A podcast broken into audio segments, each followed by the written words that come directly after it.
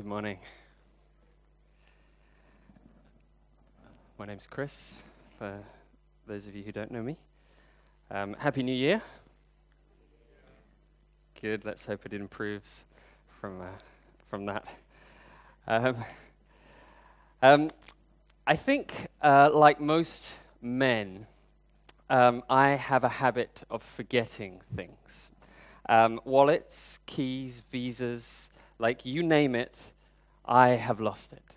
Um, you can ask my wife afterwards, she'll give you the list. And um, I think one of wives' most significant roles in a marriage is to remind their husbands of things that they have forgotten. Um, she'll say things to me like, um, How many times do I have to tell you that the washing up brush does not go in the sink? Um, and I normally reply at that point, probably a few hundred. And, and I'm not joking. Because um, at the beginning of a new year, we need to be reminded of things because we forget if you're anything like me. And we're coming back to the book of 1 Corinthians. Um, and we're going to remind ourselves of some of the essentials of what it means to be a church, what it means to be Christians. And um, in fact, we're going to look at one chapter for the next four weeks. Um, it's the longest chapter that Paul wrote, uh, even though he didn't write chapters, but it's the longest chapter we have. And it's one of the most significant chapters in the whole of the New Testament.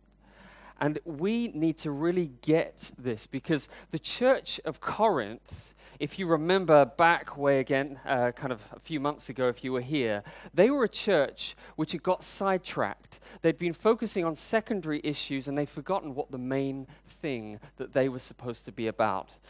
Uh, they, they was. So they had forgotten what real spirituality was, and they were focusing on things like who the, who the best leaders were. They were focusing on who'd got the best gifts. They were focusing on um, questions of, uh, of sexuality and all kinds of things, eating food, and they'd forgotten that there was something which was more important than all of these, which tied all of these things together. And Paul starts off this chapter saying to the Christians, I want to remind you of the main thing. And the main thing is the gospel. It's right up here, okay? Because as a church, we also want it to be the main thing. And so he says in verse 1 I want to remind you of the gospel I preached to you, which you received, in which you stand, and by which you are being saved, if you hold fast to the word I preached to you. And what he's saying is, it doesn't matter how long or short you've been a Christian, there's a past, present, and future reality to the Christian life. The Christian life isn't just a decision you made uh, 20 years ago, it's an ongoing journey of walking with Christ. And he's saying, if you want to get to the checkered flag, if you want to uh, get through to the finishing line without your engine dying, without your wheels falling off your spiritual car, you've then got to hold on to this word of the gospel. And that word, it says, hold fast is actually a word, it's kind of like a policeman rugby tackling a thief and getting him on the ground and not letting go. That's what it is. That's what you've got to be like with God's word, he says. You've got to be tenaciously clinging to the gospel. And because I used to think um, the Christian life is a little bit like um, uh, do you know one of those trick candles? Did you ever get those when you were a kid? I used to have, I used to hate them because, you know, it'd be your birthday, you blow them out, and then two seconds later it'd come back to light again, and then you'd be like, oh, and then you'd have to blow it out again, and then two seconds later it would come back to life again, right? And you would just be so frustrated after trying this a number of times. But that's actually what the gospel is like. That though you may flicker, though sometimes you may fall, that if your gospel, ca- your candle is that gospel candle, you're never going to go out. You're actually going to shine brighter and brighter and brighter if the gospel is what you're clinging to. And cancer may come, temptation may come, relational difficulties may come, job layoffs may come. But if you're clinging tightly to this word, then you and this church will be like that candle which is never going to be put out by anything. That's what Paul wants the Corinthians to get. That's why he's going to come on and say, This is what you guys in our church need to get. But the, the Corinthians, the reason Paul wants to say this is because the Corinthians had, teachers had come into the Corinthian church and were teaching stuff from the culture, and they were saying, You can't really believe this gospel. You can't really believe this stuff about being raised from the dead, can you? And they're beginning to doubt whether this is really true. And so we're going to look a little bit more about what Paul says we really need to be clinging to if we're going to burn that gospel candle that doesn't go out. And I want to focus just on kind of three themes from today's passage. One, Jesus the Messiah is risen. Two, your past is redeemed. Three, the future is secure. Christ is risen, the past is redeemed, your future is secure. Verse 3, let's have a look at it together. He says, For I delivered to you as of first importance, which I also received, that Christ died for our sins in accordance with the Scriptures, that he was buried, that he was raised on the third day in accordance with the Scriptures. Paul gives a basic gospel presentation. Uh, it's what I like to call CDR news.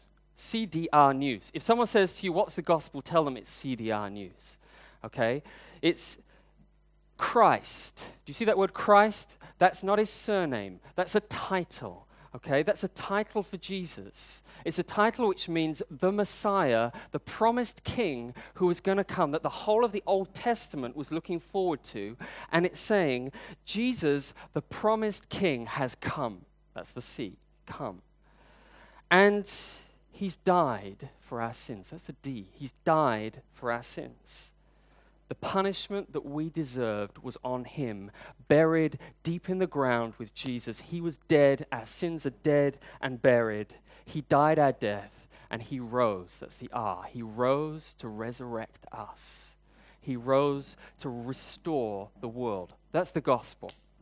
I don't need to say anything more. But that's completely nuts. Have you thought about it? That is a crazy message. Go into your office and say, Last week, my pastor was raised from the dead, and go and see how people respond to you. Or if you go down into Lan Kwai Fong, I don't know how many conversations you're going to have with people saying, Hey, my friend got raised from the dead last week. It's not going to happen. It's not normal conversation. And back then, it wasn't normal conversation either. It's not the kind of thing human beings do rise from the dead. And as you read the Gospels, you find that the disciples are just as surprised as anybody about this idea, this CDR news, that Jesus had risen from the dead. You see, they didn't get Jesus at all. Jesus, just when you think, okay, Peter says, Jesus, you're the Messiah, then he says, you're not going to die. And Jesus has to rebuke him. When he, Jesus is arrested, they all run away. When someone says, Do you follow Jesus? Peter denies him. And they're so scared after Jesus' death that they lock themselves in a room, hiding, hoping that nobody finds them. Why? Because these disciples, at the same time, I don't know if you know, but there are actually quite a number of Messiah figures who were uh, going around Judea. In, in the period of about 100, 150 years, there's five to ten other figures who claim to be the Messiah coming into Judea at this time. In Acts, one of them is mentioned, Judas of Galilee. And do you know what happened to those messiahs? They all got killed by the Romans. And do you know what happened to their followers? Well, if the Romans didn't get after them, then they kind of slunk away and hi- kind of went off to retirement somewhere in the countryside because they didn't want to get known because the Romans were not really particularly pleasant people at times. So it's not surprising that the disciples are very scared after Jesus' death because they knew what might happen. So then, why would a bunch of scared followers of a failed, dead Messiah figure suddenly be transformed to be so bold that they would go throughout the whole of the Roman Empire, willing to risk their lives proclaiming that the Messiah had risen from the grave? Why would a bunch of people be willing, who are doubting, who are clueless in so many ways, be willing to put their lives on the line and be martyred for Jesus' sake? What caused them to start churches across the whole of the Roman Empire, which was so radically sacrificial and transformative in that culture that even one pagan emperor, the Emperor Julian, writes to his high priest, pagan high priest, saying, listen, guys, we've got to do something about these Christians because you know what? They love people so much better than we do. And he even writes and says, they look after the poor. They look after their own poor. They look after our poor. They do so much better than we do. We've got to do something. Because these Christians were making such an impact in the Roman world. Why? And historians throughout 2,000 years have been trying to put this together and say something happened. Different people have different explanations, but the early Christians, and if you look in the book of Acts, the thing that they keep coming back to, the sermons that all the early church preaches, Jesus has risen from the dead. Now, in our world, we have a slightly different view of things. In their world, you know, they believed in monsters and myths and magic and things, but we're very scientific in our day. And science has shown us that fairies don't live at the bottom of our apartments. You know, mental illnesses are caused by chemicals, not demons. Evolution proves that we don't need God. Now, even though they lived in a more supernatural world, people didn't rise from the dead any more than they do now. That's why Thomas doesn't believe. That's why um, the disciples keep thinking that they see a ghost. That's why at the, the pagan writers at the time continually mock Christians for believing that Jesus could possibly have bodily raised from the dead.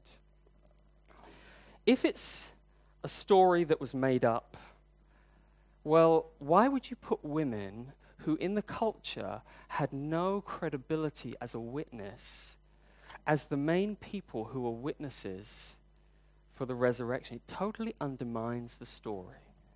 Why would you do that? Unless it's true. And for those who thought that, Paul, that maybe they're all hallucinating, well, Paul in this passage tells you okay, maybe one or two people you can think, you know, after death, they, they see a vision. But 500 people at the same time see Jesus. This is not a hallucination. It's not a flashback. It's not, I saw my great, I kind of felt my great granddad's presence in the kitchen kind of thing. This, Paul is saying, is real. It's real. And if it's real, then it's the defining moment in the whole of history for Christians. Because Buddha came and he spread his teaching throughout the world and he died. Muhammad came and he claimed to have a message from God and he died. Genghis Khan defeated enemies, created the largest empire across the world and he died. Gandhi came and led to the largest peace movement in the whole of history and he died. Steve Jobs created technology that fled, uh, went across the world and he died. Jesus, the Messiah, came without an army, without a degree, without a marketing strategy, and he died. But on the third day, he did something that no one else in the whole of human history has ever done. He defeated death itself and he rose from the dead. He's not just the king over a few enemies, but if he really rose from the dead, then he's the Lord over everything. Because what's the ultimate enemy that no one else has defeated? It's death. If Jesus has defeated death, then he is Lord over everything, and nothing can stop him. He's the risen Lord. That means if it's true, then he's Lord over Hong Kong. He's Lord over the stock market. He's Lord over the Chinese and US governments. He's Lord over your boss. He's Lord over your families. He's Lord over your lives. Jesus is Lord. Do you see why small band of Christians in the early church were willing to go out and risk their entire lives sharing this message because they believed in their heart of hearts that their Lord was the one who had defeated death. He was the Almighty King of Kings and Lord of Lords. And if He's in control of death, then what else have you got to lose? Now, why is that important? In our society, we like things and we don't like things. Look at Facebook. We judge things by how, we feel about them. We get offended. We kind of pick and choose. We say we like this bits about this bit's about love in the Bible. We don't like these things about maybe sex or money or those other things in the Bible.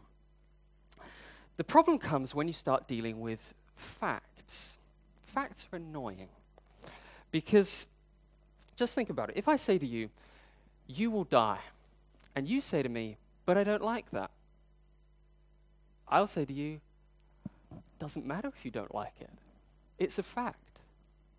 You have to deal with it if it's a fact. I used to have a housemate who, when we would argue over who, who should have vacuumed the floor, I would look at the, the roster on the side of our wall and I'd point out his name and I'd say, You were on there. And he would say, Stop confusing the issue with facts. Because he knew if you have facts, whether you like it or not, you have to deal with them. If you're a Christian or you're not a Christian, the issue isn't whether you like Christianity or you like bits or you don't like bits. I mean, a lot of people say, "Yeah, I, I kind of like Jesus, but I don't like the, I don't like the Old Testament bits, and I don't like the, the kind of bits about sexual ethics there. I think that's wrong, so I, I'm not going to trust in Jesus." Well, if Jesus has risen from the dead, whether you like bits or not, that's what you've got to contend with before anything else. That's the issue. It's not whether you like some in the Old Testament. You can deal with that afterwards. The key issue is did Jesus rise from the dead or not? Because if he did, if he did, that means you and I have to reckon the whole of our lives and reassess whether Jesus is truly Lord of our lives and whether we're surrendered to him. If he didn't, then Christianity is a fraud and we might all as well go, go away and just kind of watch daytime TV or something because it'd be a better idea. Because Paul didn't like Christianity, he was offended by it. In fact, he was so offended by it, he thought young children might be influenced by it, and so he actually went out and started persecuting and killing Christians. Now, you've got to be pretty offended by something to start doing that. You know, even Richard Dawkins and people don't do that. Okay? But, but Paul met Jesus face to face on the road to Damascus, and then it was irrelevant whether he was offended by those things or not. Because he'd met the risen king, and his only response was to surrender his life and trust him. And Paul is saying to the Corinthians who haven't met Jesus face to face, he's saying, This message is trustworthy. Every one of us has a Lord. It could be your job, it could be your status, it could be your, your family. Christians say that their Lord is the one who is the all defeating conqueror over death. He is risen, He is Jesus, and He's our hope for resurrection. Jesus is risen. What does that mean? Secondly, resurrection means your past is redeemed your past is redeemed. Verse 17 we'll jump a bit. Verse 17 says, If Christ has not been raised, your faith is futile. You are still in your sins. If there's no resurrection, you've still got to live with your past. We all have pasts.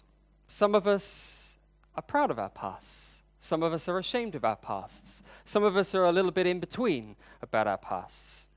And Paul has a past. He says this Last of all, um, this is verse, uh, verse uh, 9,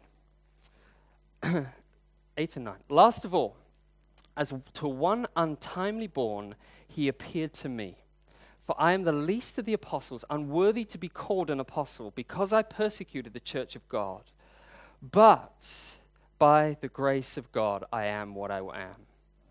Towards the end of his life, in 1 Timothy 1, when he's, he's coming to the end of his life, he's still saying the same thing. He says this I was a blasphemer, a persecutor, an insolent opponent, but I received mercy, and the grace of our Lord overflowed for me with the faith and love that are in Christ Jesus. The saying is trustworthy and deserving of full acceptance that Christ Jesus came into the world to save sinners of whom I am the worst. That's what Paul says. I am the foremost sinner.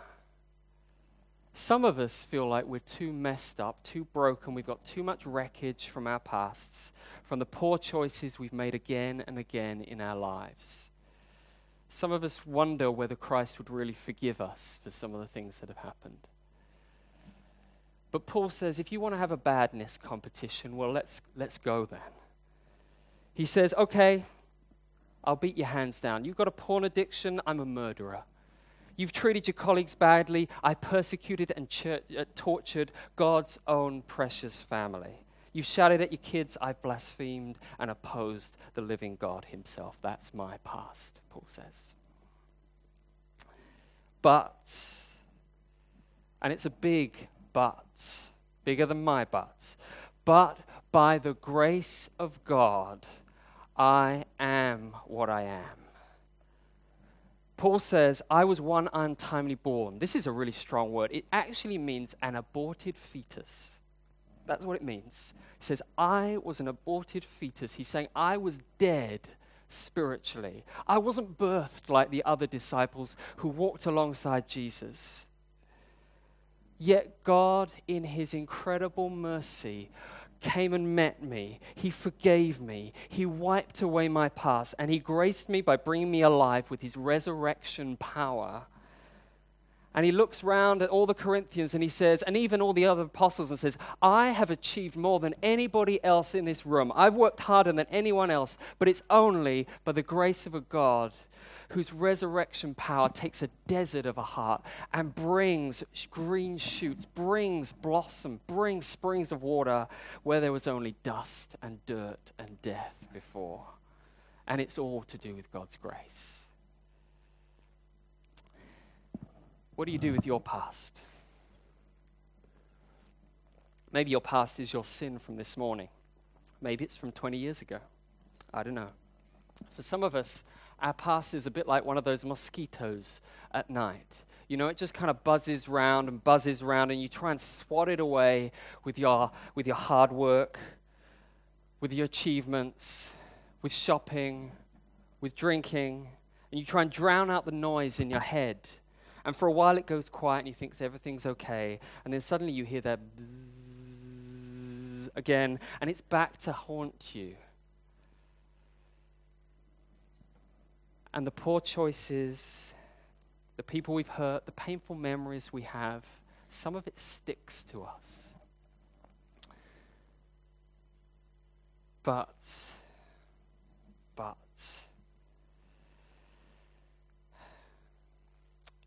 Christ says, and this is amazing,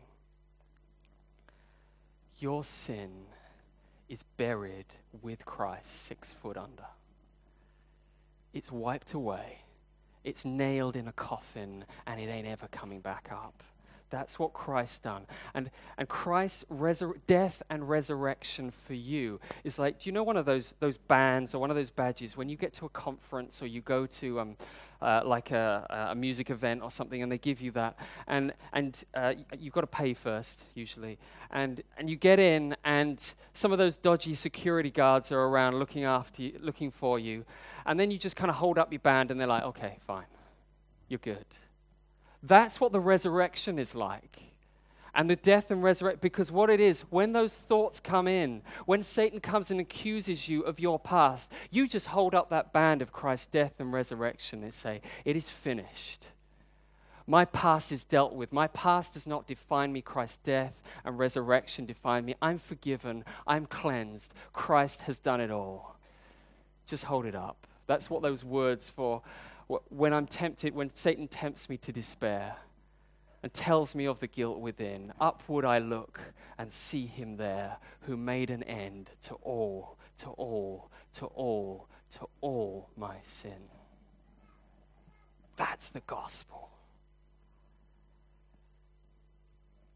And it's grace. But some of us may say, it's okay, I've put the past behind me by my hard work, my self discipline, my determination. I am what I am. I can do it. I was actually a bit like this, I think, before. I'd never have said it that bluntly. Um, but that, I, I kind of lived like that. I was self reliant. I was kind of a little Donald Trump. You know, I was, I was disciplined. I was hardworking. And I would look down on those people who I thought, you know, they couldn't put their lives together. They were lazy. I didn't have time for them.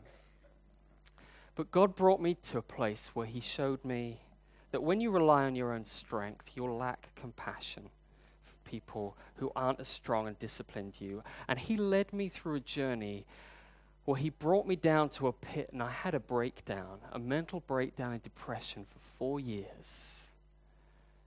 And in that pit, and it was because of my own pride, my own choices, in that pit, he began to show me the devastation that my own pride in thinking that I could do it by myself would cause.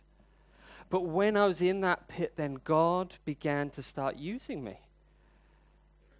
And suddenly I began to see that it wasn't my past performance that meant God would use me. It was only because of unfathomable grace that He would come to me and He would say, I want to use you. And that fuel injected me to want to start following Him and obeying Him like I'd never done before. It was like, you know, the former slave ship owner, John Newton, who met Christ and became one of the most influential people in the anti slavery campaign, and he wrote the words which you all know Amazing grace, how sweet the sound that saved a self reliant, sinful person like me, a wretch like me. And that became real. And when that grace becomes real, it changes you. God doesn't just forgive your past, He redeems your past. If you surrender to Christ's lordship, He takes the crap and the manure of your lives, He buries it deep into the ground. And from that, from the sewage of our lives, this garden grows. By the Spirit of God bringing life in, you begin to blossom fruit and flowers which otherwise only God could have done that. And I've seen how God's done that in my life as He's changed my heart to be able to minister to some people only by His grace with more compassion than I ever would have done before. And I don't know what your past is. I don't know what your sins are. But God, I know this for sure. He wants to take all of those things and He can transform them if you surrender to Him with resurrection power. He takes the dead, He brings them to life. And there are people around who God wants to use through your own life and your own pasts who only you can minister to if you allow Him to redeem those things. That's what he wants to do. And at the end of it, you look at it and you say, It's only the grace of God. It's nothing to do with me. I cannot stand here because I'm clever. I stand here because the grace of God is amazing. So let me ask you if someone was to look at your life, would they see your life is a testimony to resurrection power? Not that you're perfect, none of us are. Does your life show the graciousness of God who takes what's dead and brings it alive? Or are you still trying to prove yourself with your work, relying on yourself? You're trying to shake off your guilt by yourself. Christ is risen. Your past is redeemed. Thirdly, your future secure. He says, verse 19, and if Christ has not been raised, your faith is futile and you're still in your sins, then those who have fallen asleep in Christ have perished. If in Christ we have hope in this life only, we are of all people most to be pitied. There are a number of theories about what happens when you die. Some people believe that you just kind of go to nothingness, you become food for worms. Some people believe you come reincarnated in some way, come back into the world. Others believe you kind of, kind of meld in and mesh into the universe in kind of some very uh, vague kind of way. The problem with many of the, the theories that people have out there, it's all very impersonal and it's all quite scary. Chinese culture is riddled with the fear of death. Just think about it. If there's a flat where there's been a suicide, who wants to go and live there? Think about the number four. Think how many times people try to avoid areas with the number four. And just think about things like anti aging creams. Why they sell so massively? Because we're scared of getting older, we're scared of dying. Think about midlife crises. What is a midlife crisis? It's suddenly the awareness that I don't have very much longer left, and what have I done with my life? Right? You see, we are afraid of death. And even if you say you're not afraid of death, I think you're probably just living in denial. Or you're young enough to think you're immortal, okay? And time will soon tell you that you're not. But if you actually really think about it, death is actually very scary. It is. It's very scary because we all, our deepest desire in life is to be loved and to have love. And yet, death is the great thief. Because death, I mean, just think how your people are afraid of someone coming in and robbing your flat, right? Now, think about what death does. Death robs you of what you love the most, it robs you of who you love the most. It mercilessly strips you of the things which are most precious to you. And it's unquenchable. You can't stop it. And those of us who have lost loved ones, you know that pain of that emptiness. If there is no resurrection, Paul says, the only hope you have left is in this world. And if it's only in this world, then when death steals it from you, you're still left longing for love. It's an impersonal, loveless future. And you've got to try and refill it. But the gospel says that if death steals everything from you, what awaits is not a cold, impersonal grave, but the very epitome of love. It's a personal future with Jesus waiting for you at the gates of death. And He's the Lord over death, and He's the one who loves you more than anyone. It's a personal future. Not only that, it's not just that your future is personal, but if your only hope is in this world, you can't get your life back, and once it's gone, it's gone. Paul has been shipwrecked. Paul has been beaten. Paul has been thrown in prison. Paul has had numerous people mocking, insulting. I mean, his life has been uh, a mess, all because of the gospel. And he says, if there's no resurrection, basically he's wasted all his time. His life is a waste of time. There's no second chances. Our society says hope is only found in this world. And so that means we're crippled by a fear of missing out now. You know, it's actually a word, it's now in the Oxford Dictionary FOMO. Fear of missing out. FOMO. Okay, you all need to know this. Okay? Why do we constantly check our phones for messages all the time like a drug addict? FOMO. Why do we have to be at every single networking event, every party? FOMO. Why do you have to panic about all your kids' education? FOMO. Why do you have to complete that bucket list of all the countries you've got to visit before you die? FOMO. Can I hear that? What is it? Oh, good. If we've taught you one word, you'll remember this one. now, the singles here, I think this really affects singles today in our culture. Because I think many singles are terrified. Firstly, we're scared to commit to a relationship because you're afraid that you'll miss out on your career. And then once you've reached the plus 30 mark, you're scared that you're never going to get married. And you'll be lonely for the rest of your life. And when you're 70, the only thing that will be looking after you is a bunch of cats. That's, that's the fear that cripples so many people. And some of you singles are tempted to compromise right now because you should either be getting married and you're not and you should be, or you are choosing to date inappropriate people because FOMO drives you. But the resurrection says listen, if you don't get it all now, you're not just going to get a bit of consolation in the afterlife, you know, a little bit of spiritual bliss, like to make up for what you lost, which is what other religions will tell you. The resurrection of Jesus, who rose to resurrect us, tells you you're going to get back more than you ever lost.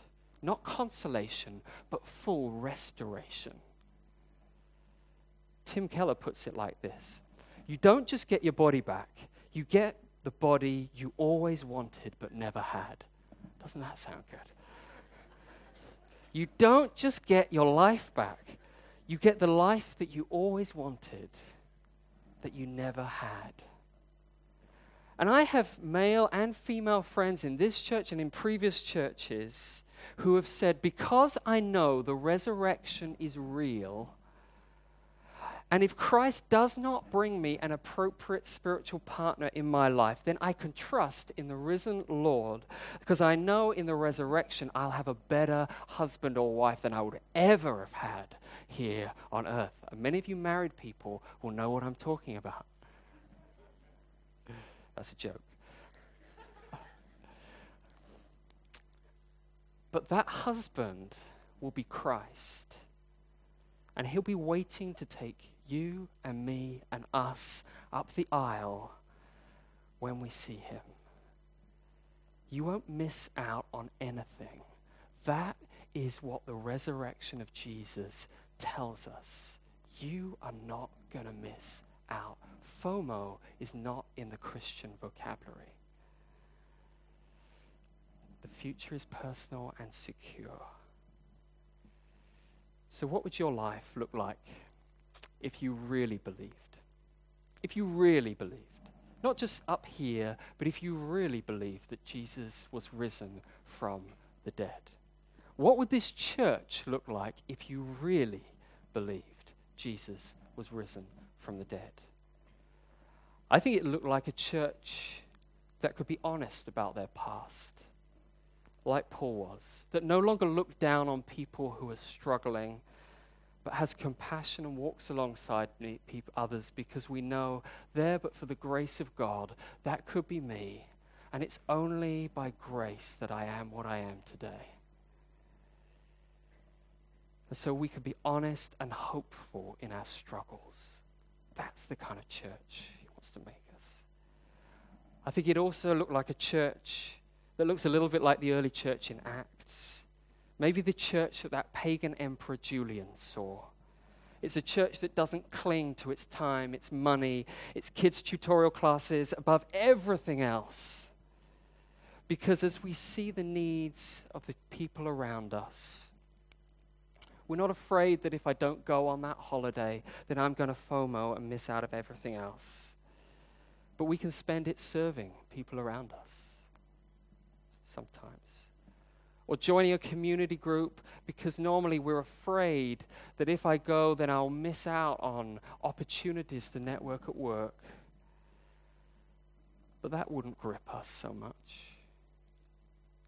Because the gospel says Jesus is risen from the dead, we will work hard with a new mission, with a new energy, but not because it's based on us trying to prove ourselves, but it's only because we know who our Lord is. He has taken us who were dead, who were in the dirt, and He's lifted us, infused us with resurrection power, and now sends us out to go out to a world which is crippled by FOMO, crippled by their past. And it says that if this church is to be that candle which is burning brightly. This is the gospel which we carry to the world, which we need to keep reminding each other of time and time again, because we'll forget.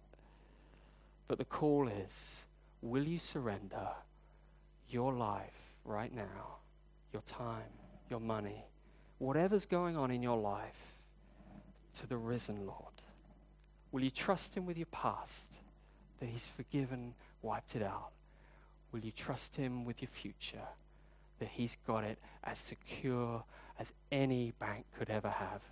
In fact, far more secure than that. Jesus is risen. Your past is redeemed. The future's secure. Let's pray.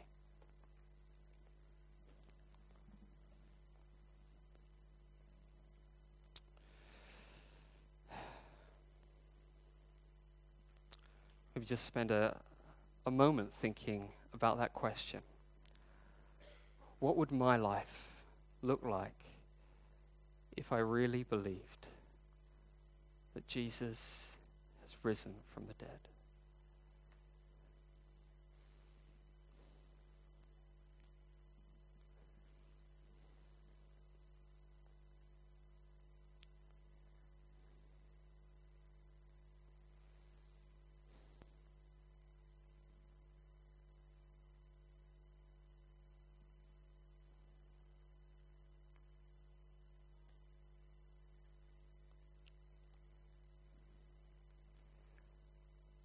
Father, the gospel is amazing news. Forgive me. Forgive us when we, we kind of know it in our heads, but actually in our lives, it's, it's another galaxy away. I pray that you would make this truth become so real in our lives, in my life in the life of this church that we would see you are the Lord. You are the Lord. You're the one who we worry about so many things. And yet, if you've got death covered, well, you've got everything else covered as well. Whatever's going on in our lives now, Lord, I pray for those who are struggling from their past. There's guilt, there's things which hold them. I pray that right now you would minister to them and tell them it's finished. I've risen. Your sins are buried. Lord, I pray for those of us who who are self-reliant, who think we can do it. I pray that you would show us that we are dead without you. And yet, when you come in and you break us and you bring us that new life, you send us out with a new compassion, with a new mission to love those around us. Make us that kind of church. I pray for those of us who are worried, fearful about the future that we would see you got the future. We're so worried about so many things which may happen, and yet you know the future, and you're there in the future. You're here with us now. Help us to trust you. In your name. Amen.